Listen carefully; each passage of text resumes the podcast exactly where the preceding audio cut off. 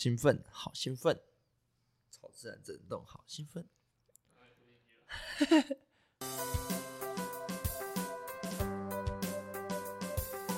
Hello， 大家好，我是志祥，欢迎收听 Try to Go 三项玩不完。今天呢，来宾我从他国中的时候我就认识他，那他也达成了台湾目前没有人达成的成就，有三个关键字：青奥、突出的人跟男漂。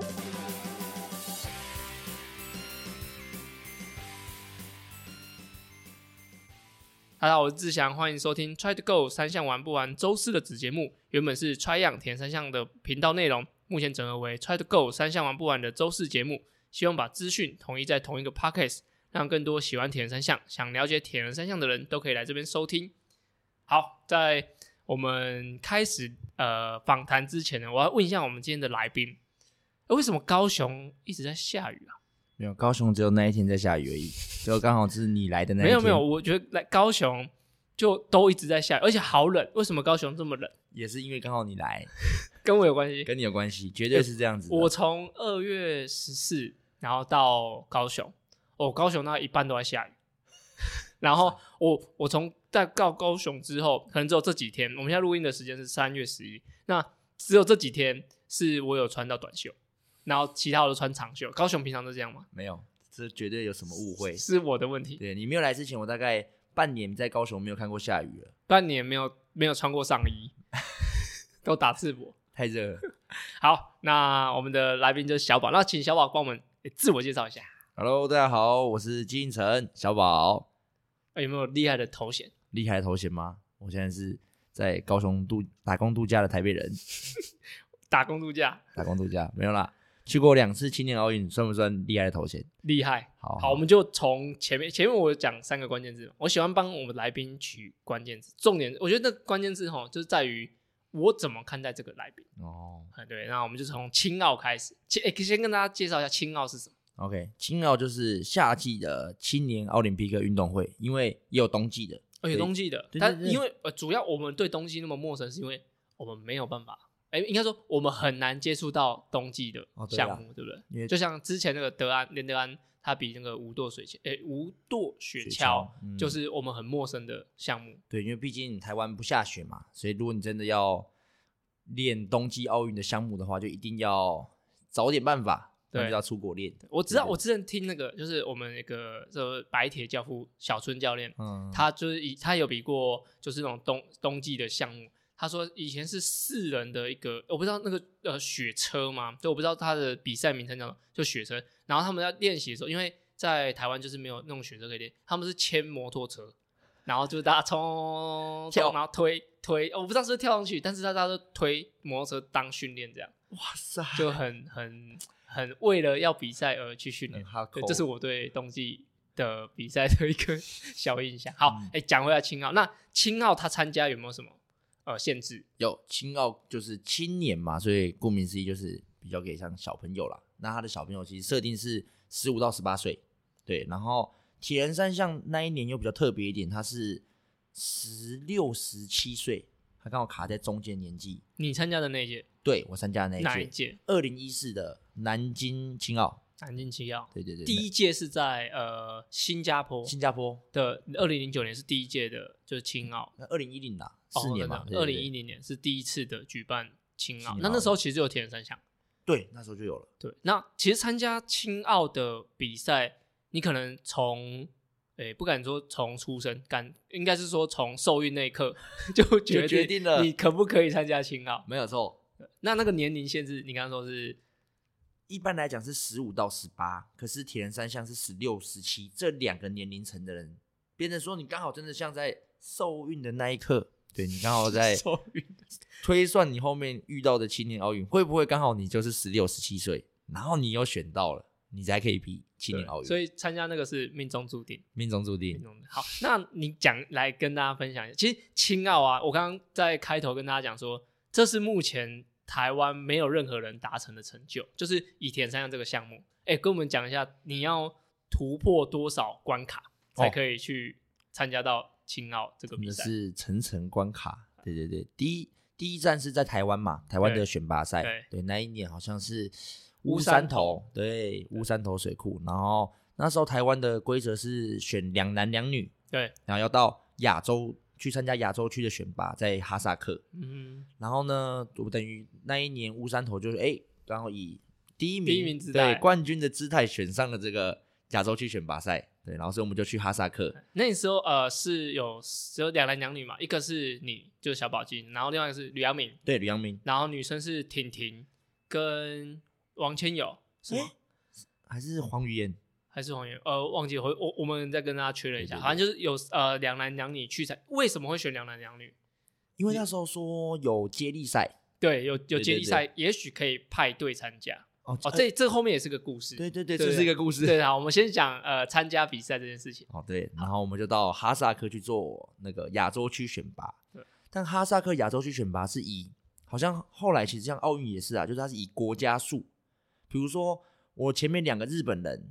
他可能就只能算1个名额，哦，他不算2个，只能去1个人，他只能去1个人，然后这样子取6个名额，就是6个国家，就是他去哈萨克比，那是青少年亚洲杯，还是青少，他好像是多哦，专门 YOG 的，对 YOG 就是 Young Olympic Games， 对，那 YOG 的专门选拔 qualify 的比赛，没错，对，就是专门办给他们来参加，那这时候就是6个名额，对，6个名额，然后去选出就是。应该说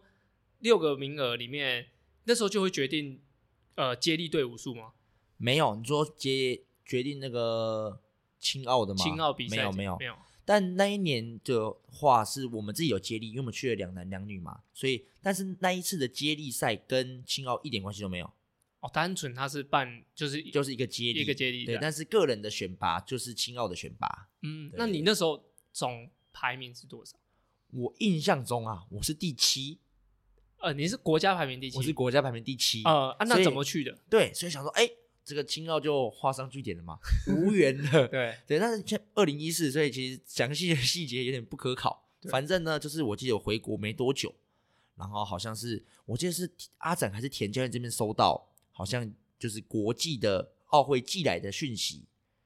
就说我是外卡名额上了，就哇，还真的假的？因为没看到信嘛，对，听到这个东西，想说哇，嗨起来，哇，真的还假的？但是没有看到信，就先不要下结论，对不对？对。然后等到后面真的确定了，比如说都看到官方的资讯了，就哇，真的是用外卡名额上的哦。然后后来在想说，后来在推估为什么会有这个外卡名额，是因为那一年是在中国比嘛，对。然后好像因为我那时候国家排名第7，前面有一个是中国，他好像把名额放掉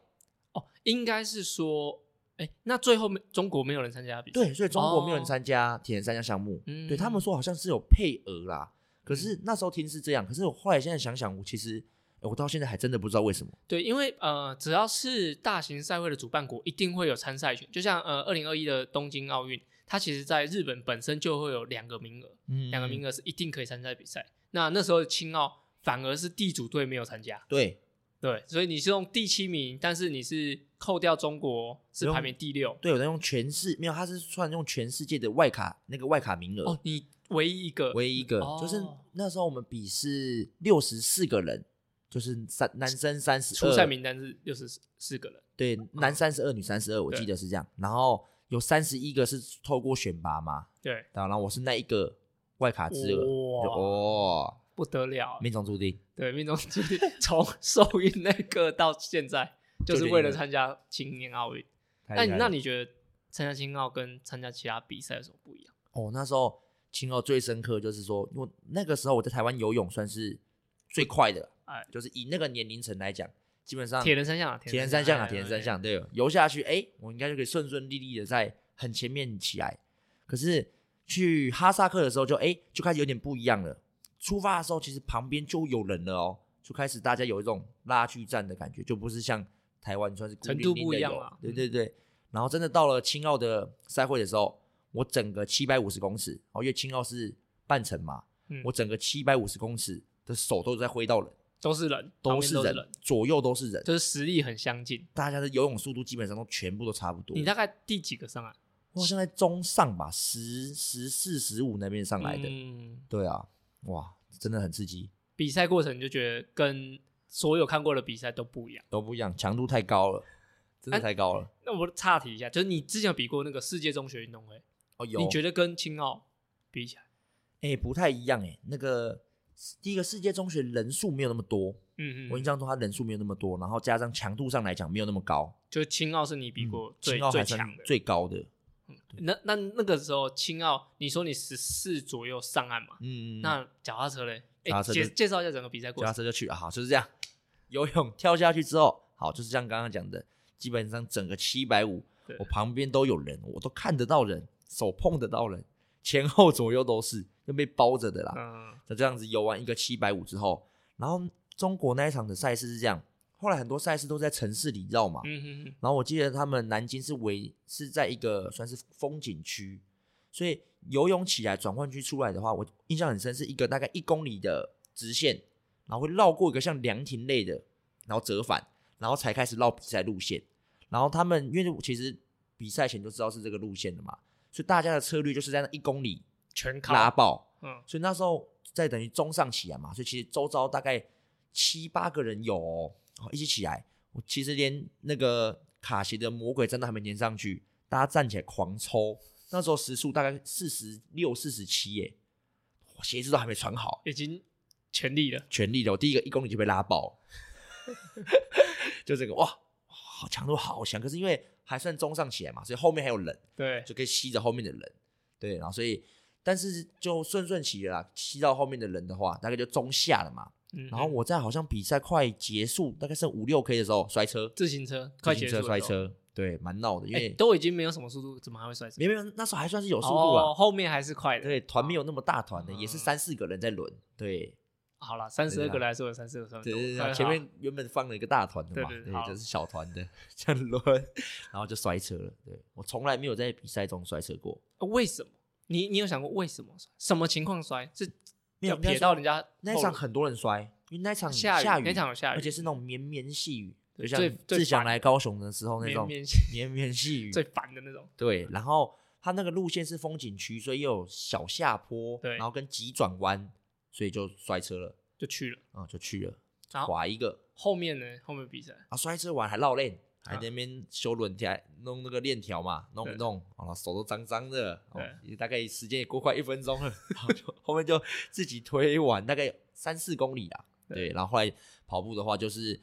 尽量追啦，能追多少算多少啊，是好险说摔车没有什么受伤，就痛的而已，痛的，还可以，对，跑步就最后的成绩安全完赛第3名啦。第3名，对，他才说自己是第3名，底部数上来第3名，对，就觉得很不错，因为其实你刚刚讲的那个程度嘛，然后跟台湾应该说台湾第一个参加奥运系列的，哦、对，奥运系列分为夏季奥运、冬季奥运、青年奥运，还有就是帕奥，然后还有个什么冬季的成人的、啊，对，冬季的一般奥运的，对，一般奥运就是主要这奥运系列里面，小宝是唯一参加过铁人三项的奥运的项目系列赛啦，算这样子，对，很厉害。那除了比赛以外呢？因为我知道你们在那边玩的蛮开心的，玩的对，你可以讲一下那个青奥它主要赋予有什么意义？对，青奥有特色的地方就是它不只是一个赛会而已，它主打的就是说，哎，你在像它有规定啊，你的整个代表团过去。你选手不能中间回来哦，因为像奥运，我们比如说像这次东京比较特别啊，因为疫情的关系，所以大家快比赛才过去。但一般来讲的奥运比赛其实也是这样，就你快比赛了，你才会飞过去，因为备赛什么之类的嘛。但是夏季就是青年奥运，它规定大家代表团第一天就要去，然后最后一天才能回来。嗯，所以你整个赛会期间，就算你比完赛了，主办方还是希望你能留在整个赛会中去感受。除了比赛之外的体验，对，那至于有什么体验呢？比如说像国际奥会，他就办了一些，比如说文化交流啊，你就跟当地，像那一年是中国办的嘛，所以就可以去体验，比如说去中国城走走啊，啊，对外国人来讲很新鲜呐、啊，啊，对我们台湾人来说，其实哎，东西都好像有点像这样子，对啊啊，然后或者是说，哎，有一些他又举办，他找一些真的奥运选手，就是比如说奥运的金牌选手啊，各单项项目的回来分享他的。比如说比赛经验啊，或者是一些生涯规划等等的这种，算是比较知识型。他是这样讲座，对不对？对，我记得那时候有请 Sharapova， 是不是？哎，好像有，就是打网球 Sharapova， 然后有姚明，对，还有姚明，就是类似这样。我觉得是宣传给青少年选手一些不论是正能量，或者说给他们经验分享这样。对，他们那时候是叫那个 athlete role model， 就是算是一个典范类的偶像类。对，然后还有开放，比如说问答啊什么的。我觉得哎，整体的规划其实很完整啊，很完善。嗯，我是不知道其他奥运的赛会是不是这样，但我觉得青年奥运好像特别会注重就是青少年体验，嗯，还有他的真的可能他生涯的一些规划心智的发展，他们蛮注重这个的。这个你是第一次参加就知道还是第二次才知道？第一次还没有知道那么多哦，因为其实第一次是这样，对，就是因为在中国所以语言通，所以有些我们就可以自己去探索，对，我们去探索这样子。对，那我们来讲一下小宝参加的第二次。刚刚一开始讲说这个出生就注定能不能参加啊？你怎么还会参加第二次？对，像青奥其实一辈子就只能参加一次嘛，对，15到18岁。对，他第二次能参加是用青年革新大使的身份去的 ，Young Challenge Maker。Yes，Young Challenge Maker。对啊，那选拔过程。对，先讲为什么有这个大使。也可以啊，自己 Q 哦，自己 Q， 好了，自己来。就像刚刚讲2014去的那一次，就是除了比赛之外，主办方会希望你有比赛之外的体验，所以在每一个国家都有选一个。那一年我忘记我去的那一年的这个角色叫什么名字，好，我们也先称呼为他为大使好了。对，我记得也是大使类的这个单字啊。那他的主要的任务就是说，他要负责运动员比完赛之后，你要带他们去做文化体验，带他们参加这些官方举办的活动这样子。那2018我就变成那个角色，对，所以2014我是选手，然后2018我是去选拔这个，去带领运动员比完赛之后他们做的文化体验、教育活动这些等等的，是我要负责这样子。那你那时候怎么甄选？我记得甄选也蛮精彩。甄选蛮精彩的，甄选还可以啦。其实甄选它算是蛮公开的，它是在就是体育署台湾奥会，就中华民国奥林匹克委员会的官网上有刊登。然后我会知道这个资讯是因为2014的那个大使跟我讲的。他说你可以去试试看，因为听说有2018有很多是2014的选手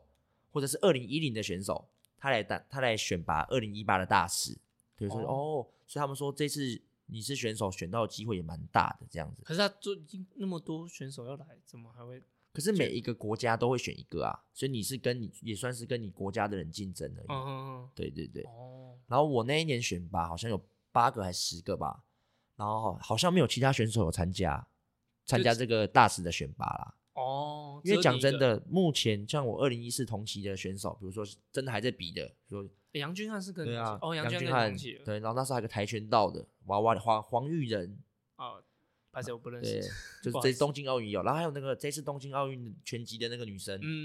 对，她也是这一次，跟你同一期，然后陈念琴，对，他们黄晓雯啊，都还在比赛，对，所以通常还在比赛就不会去那个没空去，对，所以就刚好又是一个趁你有空，对，好像只有我有空，命中注定，又一个命中注定。我就选到了。第二次感觉怎么样？就是又跟着代表团又出国。那感受完全不一样。第一次选手其实毕竟还是去比赛的嘛，所以虽然比赛很早就结束了，但是你自己还是对于比赛有给自己那种压力啊等等。但2018也有压力，就大使这一次，但是压力不一样，就你就会怕说，会不会我可能没有把运动员真的这个文化体验照顾好啊，什么等等的这样子。不过就这次官方啊，像我们选拔结束之后，我们那时候2018是10月的青奥嘛，我们大概从2月3月就开始，每一个月都有一次的线上集训，全国的大使，然后有分10段，全世界吧，而且全世界的大使有分10段要线上开会，然后他们会有简报跟你讲说，有什么活动你可以带选手去啊，什么时间点啊，你要注意什么东西啊等等的，你每个月有一次的功课，然后跟这种简报要上。对啊，所以其实等于有点教育训练呐，很扎实，很扎实对。所以你说2、3月开始有7个月左右，我今天还回顾了一下，大概有7次还8次的这个等于教育训练，怕你出包这样，怕你出包。但是讲真的，就是跟2014的内容差不多。所以其实我大概都了解了，只是把地点转到阿根廷。对，你再讲一次那个举办地点叫什么？布宜诺斯艾利斯。每次听你讲我都觉得我都要再问一次，因为名字很难记。阿根廷的首都。对 OK， 那这过程呢，就是你觉得带起来有没有真的你有发挥到你大使的这个价值？有呢，我自己觉得有啦。有没有来个经典的？来个经典的吗？或者比较印象的？比较印象的哦，比较印象是有一天我在选手村里面晃的时候，是我好像去洗衣服还是什么吧，就突然遇到射击的教练，很紧张的跑来问我说：“哎，因为他知道我是大使嘛，所以哎呀，因为那个他们好像那个选手接驳车要错过了什么。”其实这跟教育跟文化活动无关呐、啊，那我就转变，我这边翻译了，你会赶快去帮他联络哦，车子要怎么搭，然后要那个办什么东西，帮他停一停，然后、哦、选手顺利的到那个练习的会场，这样子没关系，反正还是帮助选手，还是帮助选手，哦、对，也是不错，也是不错，对，不同方式。OK， 青奥的部分，我觉得我们都在介绍到这边，我觉得这是应该台湾只有你讲得出来。对，这算是一个独特的故事啊。对对对。那第二个就是我刚刚回到开头的关键字，成为突出的人。哦、突出的人。突出。那我们讲一下，就是小宝其实在应该4、5年前就已经没有在比铁人三项。嗯，2017。然后那个普悠玛是他的最后战役啊，告别铁人三项比赛啦。对对对。哎，难讲，搞不好之后哎突然又回来想比赛了，是不是想比？其实有一点想比，但就跟这个突出的人有关系了。突出，成为突出的人，对，像就是在没有比铁人三项之后，你参与了一个运动，对，这就是另外一个故事。就是我其实会没有比铁人三项，是因为我接触了这项运动，然后它叫做 CrossFit、啊。对 ，CrossFit 这几年其实变得很普及了啦。对对对，我那时候4、5年前玩，还有一点点冷门。那时候我都还不知道，对，就是你跟运动的人讲说你在练 CrossFit， 他会所以是什么？对，所以是什么？对，现在其实你讲 CrossFit， 人家就知道你在干嘛，对，所以那时候2017，其实那时候我就对铁人三项开始觉得好像有一点点，我觉得算是撞墙期啊，就是名次也上不去，但是然后就刚好面临升学了，所以自己的内心是有点犹豫不决，然后刚好无意间有一次在骑脚踏车的时候，我看到这个 CrossFit 的比赛。就在 YouTube 看到，想哇，这也太帅了吧！我游泳起来做 muscle up， 我再游泳下去，就是很高张力、高强度，然后每个人都是那种粗到不行，对，粗到不行的，跑步手合不起来那一种，说哇，我一定要变成这样，对，所以我就开始找台北的 CrossFit 练，对对对，所以就开始接触 CrossFit 这项运动。那时候在巴克斯，对，在台北的巴克斯，对，全台第一间 CrossFit 这样子。那怎么成为突出的人？对，突出的人呢？突出就是 L4、L5 突出，椎间盘突出的突出的人。对对对对对，哇，这个好正向的名字啊！是不是？就是我觉得我太急了，就像刚刚讲，其实那时候内心是有一点犹豫啊，然后就是自己还没有拿捏好自己的生涯方向啊，然后从铁人三项选手一看到 CrossFit 的时候，我就觉得我要成为 CrossFit 选手，所以我就拿以前练铁人的那个心态拿来练 CrossFit。就殊不知，其实耐力运动跟这种力量运动的训练法其实有差异啦。因为第一个，其实耐力运动走周期，其实有对有氧、无氧啊，有些是恢复，所以对身体的疲劳刺激下其实不会那么大。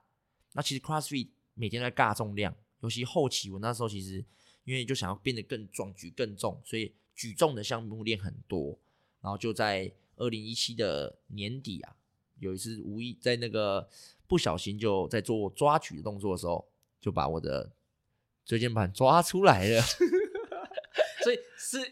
你知道有一下中了，就觉得那个感觉就知道哦，好像不太对劲。跟大家分享一下，如果你现在有这个困扰的话，赶快去就医啊！就是那时候是这样，我就开始梨状肌，就左边的屁股开始觉得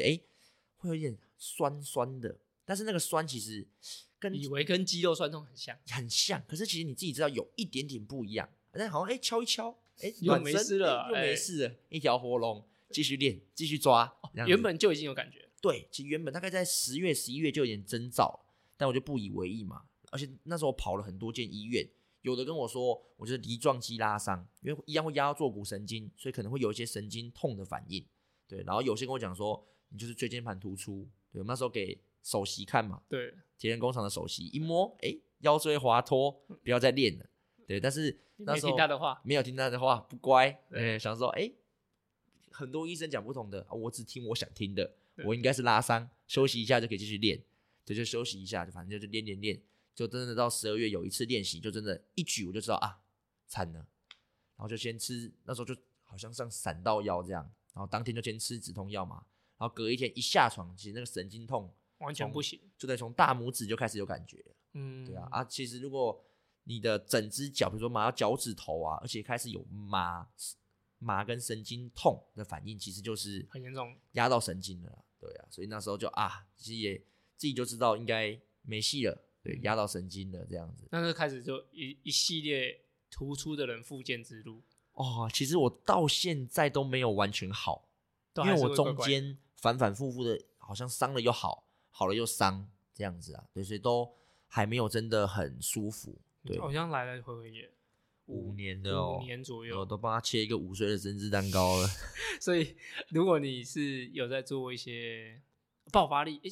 我觉得也不是爆发力，就是你做任何运动其实都是这样，对，你要是相对风险，对你有在训练的，那像刚刚小宝讲警讯，就是可能觉得哪边已经很不舒服，那可能就是一个很大的 sign。 对啊，其实身体没事不会酸痛啊，讲真的，一定是哪里出了问题，对你才会酸痛。我每天都肩膀酸，这样怎么办？早点睡觉，对，早点睡觉。对，就是这个故事。好，那到现在都还是在练 CrossFit 吗？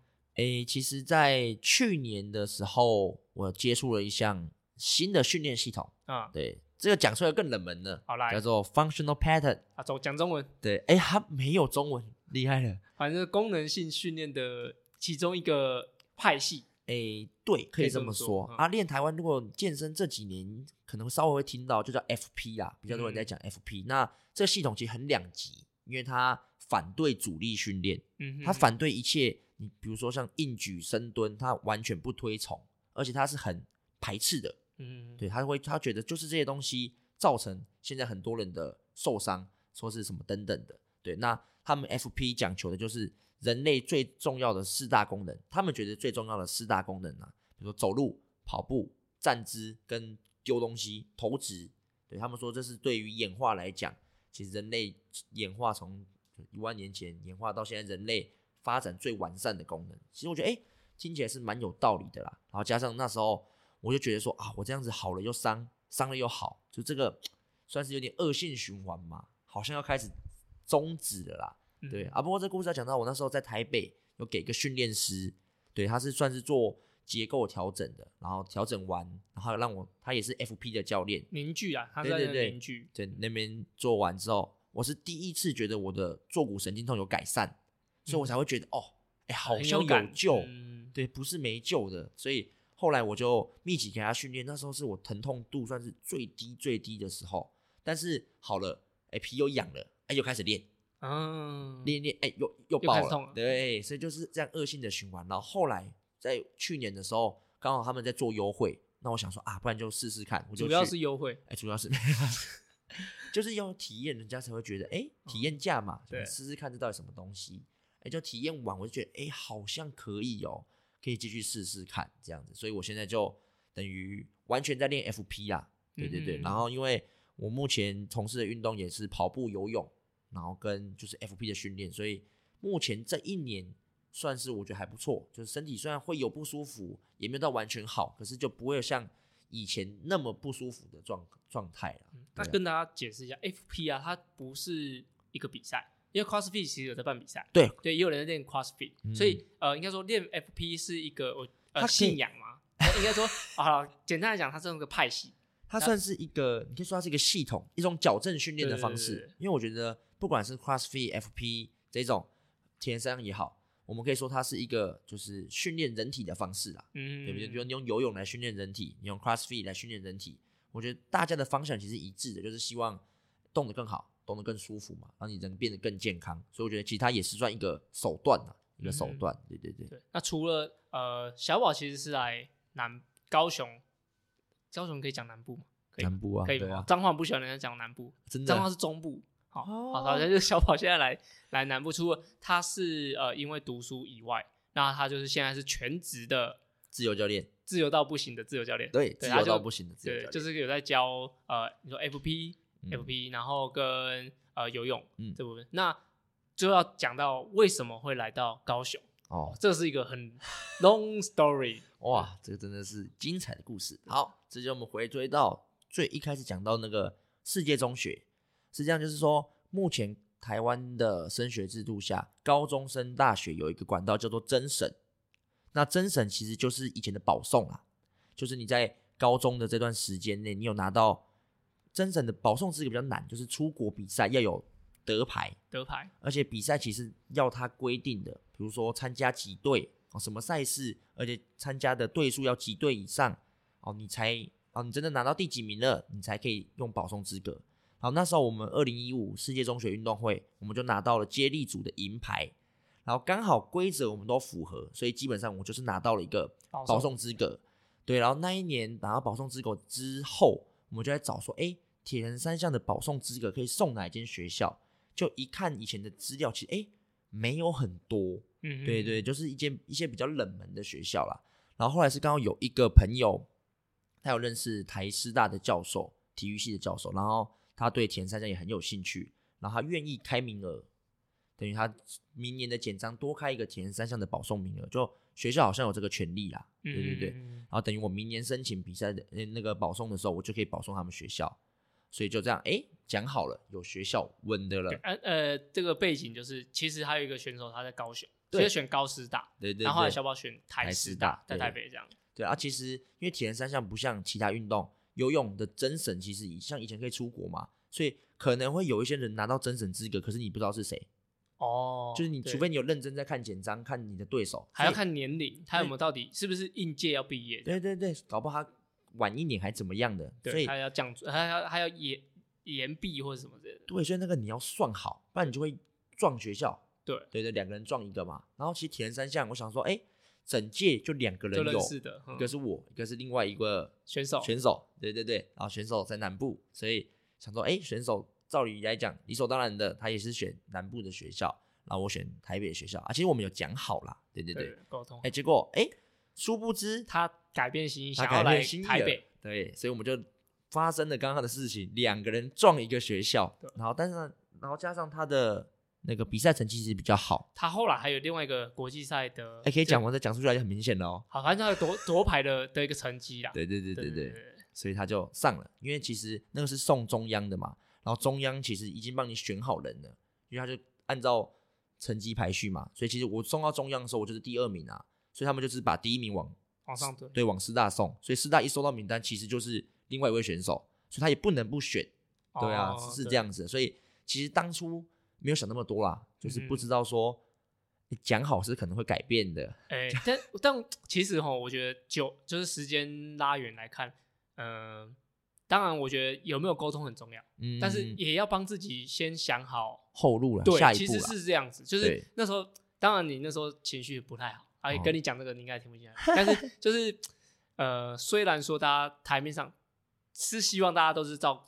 节奏走，但是如果真的有什么意外，你应该去还要找个学校让你去读会更好一点。那时候其实小宝就是没有再找另外一个学校去读，所以他就只有原本就只有推台师大，然后后来就是变成他没有学校读，对，没有学校读。好，那后来就先找一个，那时候就是先找那个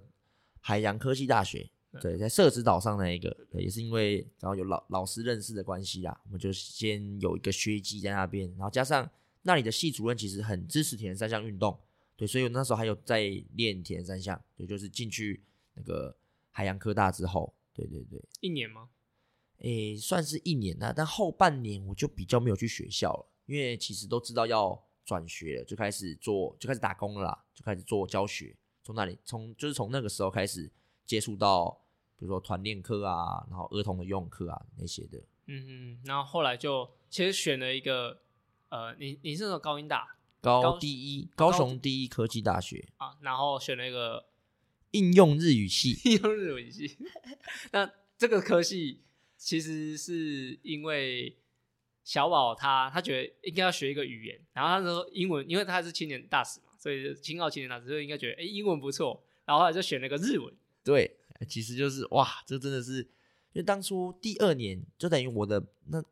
那一年没有被选上学校的状况比较特别，就是我只填一个志愿，所以我算是没有被分发到。如果今天其实状况换一下，我填第一台师大，第二高师大的话，你会变高师大，我会变高师大，我会上高师大，我就不能不选择不读，因为我不读的话就是我放弃这个甄审资格。可是我状况是我只填一个志愿，然后第一个志愿就没上，所以我未被分发。然后那时候还打电话给中央，可不可以变去高师大，我就问怎么办，就是这个名额可不可以，这个资格可不可以再用一次。然后其实中央明年再来这样吗？对，中央其实说他们也说这个状况20年没有发生，所以不知道怎么办。然后后来帮我调了简章，就可以，就是隔一年可以再用同一个保送资格，然后再申请一次。所以你去高第一是用甄审，也是用甄审进去的，对，也是保送。所以我想说你的日文怎么可以进去？对，也是保送进去的，对。因为第二年的翻简章就很多都是那个理科的啦，像数学啊、光电啊这种材料工程这种，其实高第一的科系就是有开的科系，有开的学校，它的科系都是类似这种，但都不错的学校，比如什么中正大学啊这种，算是也是国立不错的。可是我就对中正没有什么太大兴趣，然后看比较有兴趣的科系就是应用日语系，对，然后就是高雄第一科技大学。然后那时候跟佳丽讲完，就是像刚刚志祥讲的，英文还可以，不然来加强一下日文看看好了，来学一个日文看看。对，所以就填了。读的很痛苦，好像没有什么学到然后有一次应该说小宝跟朋友去日本玩，全程都在讲英文，全程英文尬爆，对，日文没用到所以他读了4年的应用日文，然后去日本还是要讲英文，还是讲英文。对，本来疫情前想说要去一下验收一下的，结果英文越来越好，结果后来那时候刚好疫情前我们有去2020的时候去，就还是讲英文，还是讲英文验收失败了。所以假如你要学日文的呢，不一定要去应用日文系。对啊，其实真的不太，除非你真的对这个语言很热爱啦，不然我觉得不建议念语言的科系。对，因为你这样子读就真的是很让大家很失望。你看你去读应用日文，然后你去日本讲英文，然后你读应用日文，然后你现在出来当教练，就是这4年的科系好像可有可无。对，你怎么会差那么多？学了一个人生体验啦，人生体验。所以我这4年学了很多语言，你用5年吧？算5年，对，5年啊。第一年海科转换期，对，转换期过渡期啊。学校毕业之后，你现在在等兵役吗？我现在等当兵，然后就持续在当自由教练，自由到不行的自由教练。那就在高雄这边，对，高雄南区，对，目前有在台南也开始，拓展出去了，对。好，那我们上面的访问到这边，那我们要进入我们下一个单元，叫做卡卡巴内拉，是在 Try Young EP50 的时候开始的新单元，主要卡卡巴内是来自于口耳相传的酷手故事，而在节目里，我用这句话来审视自己现在训练的方向到底对不对，有时候骑慢一点反而会有不一样的收获。而这个单元的灵感主要来自于我教学还有听众的留言，所有的问题都欢迎到 Apple Podcast 或是 Try to Go 3项玩不完的 IG 留言，那我会在节目上分享你们的问题。那这一集呢，因为我们有来宾，所以卡卡班呢会请小宝来跟大家分享一下，就是一个训练的知识。鉴于现在快要比赛了嘛，从前赛季开始，对，然后训练知识的话，我的建议是大家在比开放性水域前，你一定要有游过开放性水域。对，为什么？这个故事呢，是我有一年好像就是在爱河，其实有目睹比较不好的事，对，不好的事情发生了，就是有一位大哥就是不幸的，就是飘在中间，对啊，那最后当然是跟溺水无关啦，会比较像是心脏的问题。可是就是说，在游这种开放性水域前，其实最好就是你自己心里要有个底，你的能力在哪里，最好是尝试过。对，不要贸然的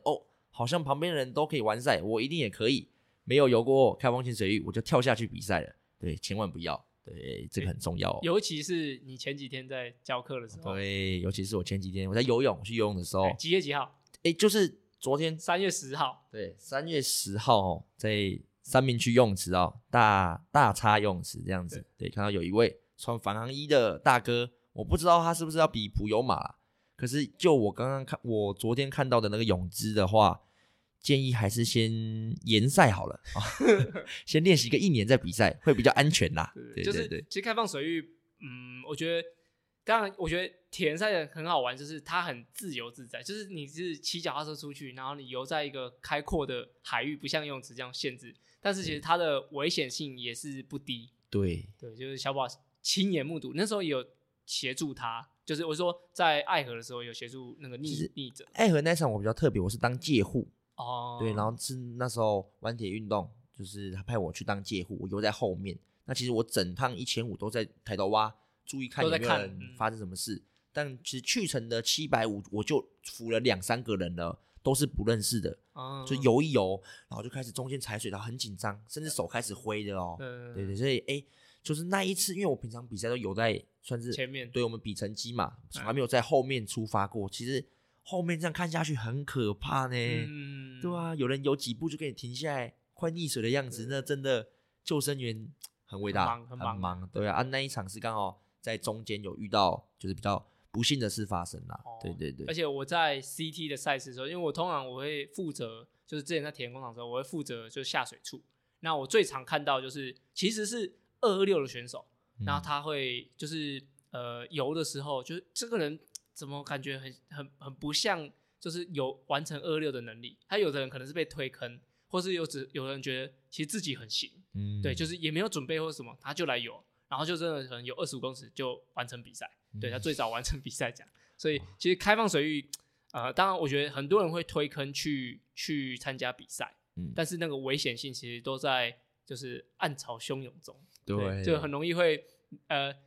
就是小则就是你这场比赛没办法完成，大则你没办法完成，没办法参加下一场比赛。对，千万不要上。而且我在想，会不会是活水湖的关系？因为大家坊间都说洪水湖就是大泳池啊，去泳池我就任我行啊。对啊，一样的感觉没有，不一样，完全不一样。对，而且接下来蛮多赛事，像刚刚讲普悠玛啊，可能 CT 啊，还有4月14，应该是4月中在澎湖的 Iron Man， 那游海又更不一样。对对，所以不论你是可能对自己能力有点疑虑，或者说你就刚好只是被他推坑，或者你是抽奖抽到了名额。那你都去参加开放，应该说要参加比赛前，一定要参加一些开放水域的活动，或是找有经验的人先教你怎么样可以至少要自救。对啊，至少踩水那些基本的要会啦。对对对，那如果说你像刚刚小宝讲的，就是你在这礼拜，然后你有看起来就是很不行了，那请把你的机会留到下一次的比赛。对，花一点钱延赛没问题的。对，没问题的，好的投资啊。对，能够参加下一场比赛是更重要的事情。没有错哦。好，那其实小宝现在在高雄教学，有没有什么教学资讯可以跟我们分享一下？教学资讯 OK， 对，目前小弟我创了一个游泳的算是教学团队，我们叫做 Uniki。 那我们目前的话会是跟透过铁人社团的方式，然后我们在 YMCA 有团练的这个课程，然后之后也会在南高雄，因为目前合作还在谈啊，所以目前还先不要透露太多。好，对，那有兴趣的人可以追踪我们的 IG 啊，就是 Uniki UNIKI。 为什么叫 Uniki？ 哦，可以，这个可以，这是一个，对啊， Uniki 的话，我们 Unique 就是其实独一无二的嘛， Unique 这个单字，那我们取前面3个那个英文这样子。那我们觉得每一个人其实像身体构造啊，学习方式都不太一样，那我们希望帮你找到最适合你的游泳动作，最适合你的训练方式。然后那个鱼尾的 key 其实是一个希腊单字叫做 meraki， 那就是做你用你的内心深处做你最热爱的事情这样子，所以跟日文也是没关系。对，好，所以就是你读完日文应用日文取名字还是跟没有什么关系啊。有好，跟大家介绍一下，小宝要补充说他学的日文唯一我觉得有用到的地方就是他身上有个刺青他叫一期一会。对，那是日文的哦，我这是日文的会。对对对，就是不太一样，在那个他的左应该是什么左侧腹的部分有一个一期一会，没有错。那就是你不懂日文你也看得懂的一个字。没有，像我现在教很多小朋友都看不懂，小朋友才几岁，有的小朋友跟我讲教练1期1万我说这是什么报名费吗？学1期1万，学费吃在身上啊 ，QR code 也吃上去，好方便哦。好，感谢小宝的参加。那最后还是要因为我们听众都是参加铁人三项跟耐力运动，就是如果你参加开放水域的活动，好，请一定要量力而为，没有错，对对对，就是能够参加下一场比赛是更重要的事情。好，那我们就下集再见哦。好啊，希望有机会再请小宝来聊聊他的日文。OK， OK， 好，拜拜，拜拜。